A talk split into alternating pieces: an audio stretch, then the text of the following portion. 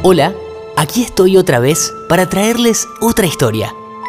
Me presento, claro, soy Lorenzo Tejeda de Mirabal, el leal escudero de don Jerónimo Luis de Cabrera, hoy devenido en fantasma curioso recorriendo esta ciudad. Y como ya les dije en otros momentos, mi pasatiempo favorito es encontrarme con mis colegas, los fantasmas.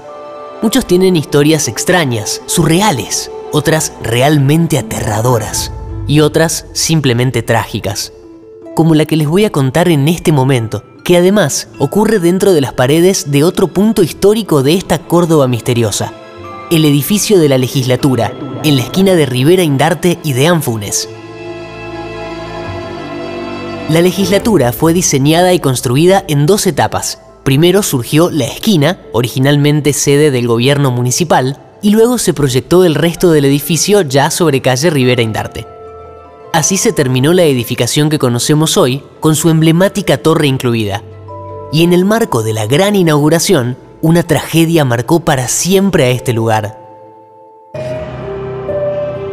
Corrían los primeros años del siglo XX, cuando el edificio ya concluido se presentó ante la sociedad.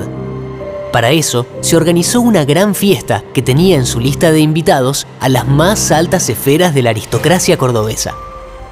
Una de estas familias invitadas estaba integrada por una joven adolescente que vivía un momento mágico en su vida.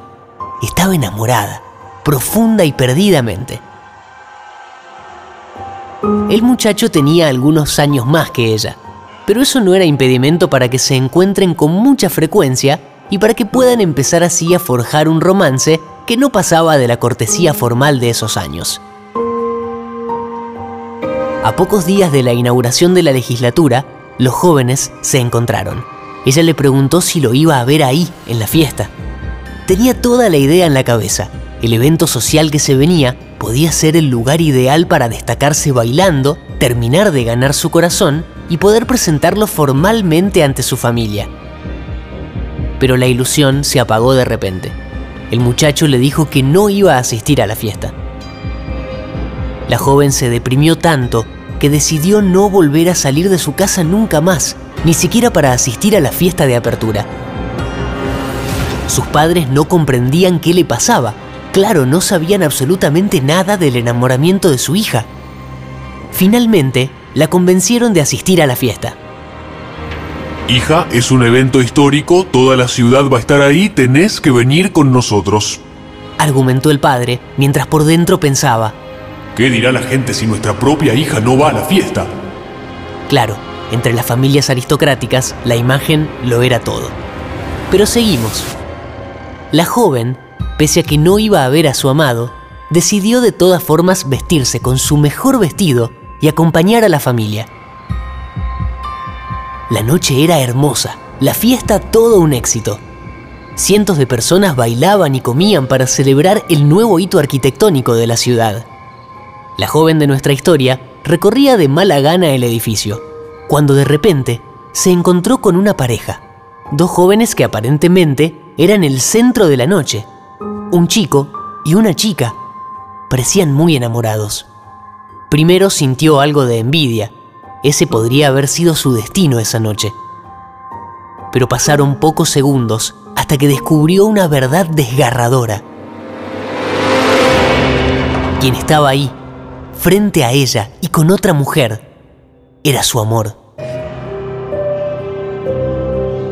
Asediada por la vergüenza, la mentira y el dolor, y antes de que sus padres o cualquier otro invitado a la fiesta descubrieran lo que le estaba pasando, corrió por el edificio buscando un lugar en donde esconderse. Encontró una escalera y la subió.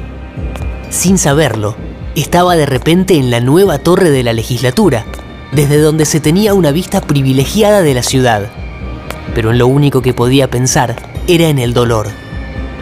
Deshecha por la traición, la joven se arrojó desde lo alto de la torre, muriendo por la caída. La ciudad entera se conmocionó por la tragedia del adolescente, y muchos se apiadaron de su destino, dejando flores en la esquina custodiada por la torre. Por años, al caminar por las veredas del edificio y bajo la tenue luz de los antiguos alumbrados públicos, se podía ver a una niña con un vestido hermoso, caminando en la oscuridad hasta desaparecer por completo. Incluso se podía escuchar un llanto apagado, reprimido. Me crucé con ella algunas veces, pero se la veía tan triste que no me animé a acercarme y preguntarle algo.